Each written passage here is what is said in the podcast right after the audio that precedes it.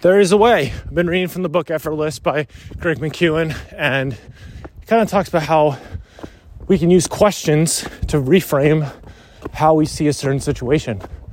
Lately, I've been doing this a bit. I ask myself a question. And it's amazing how the brain will go so deep, go deep in itself to find those answers. You can ask yourself, how do I improve my morning routine? How do I, you know, show a little more love to my spouse or to my kids or whatever. Like, I'm not married or anything, but these are good practices to get used to of like asking myself these questions and following it. Because when you're taking action, it's going to make your future self more like probably more ambitious and all that stuff, you know? So it's good to ask yourself those kinds of questions. But yeah, Greg McKeown's book, Effortless, man. It's good stuff. I really got to get them on the Yield Today podcast. There's a lot of things going on right now. I'm trying to finish this this run strong. I'm doing it in my church shoes because didn't really make time to change. Now I'm taking my sweater off. Okay. Oh gosh.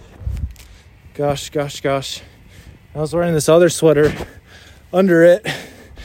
Huh.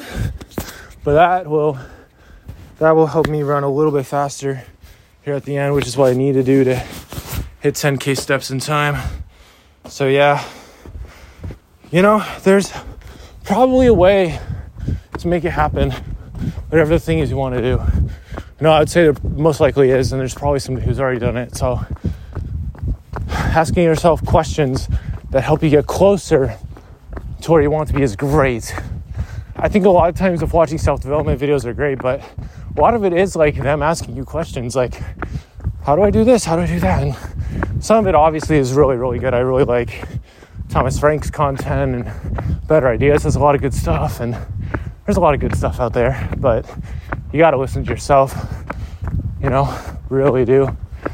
And the better you can listen to yourself, that will really be awesome for you and people that associate with you because they'll be like, wow, you're a really fantastic person, you know, because you you're present with yourself.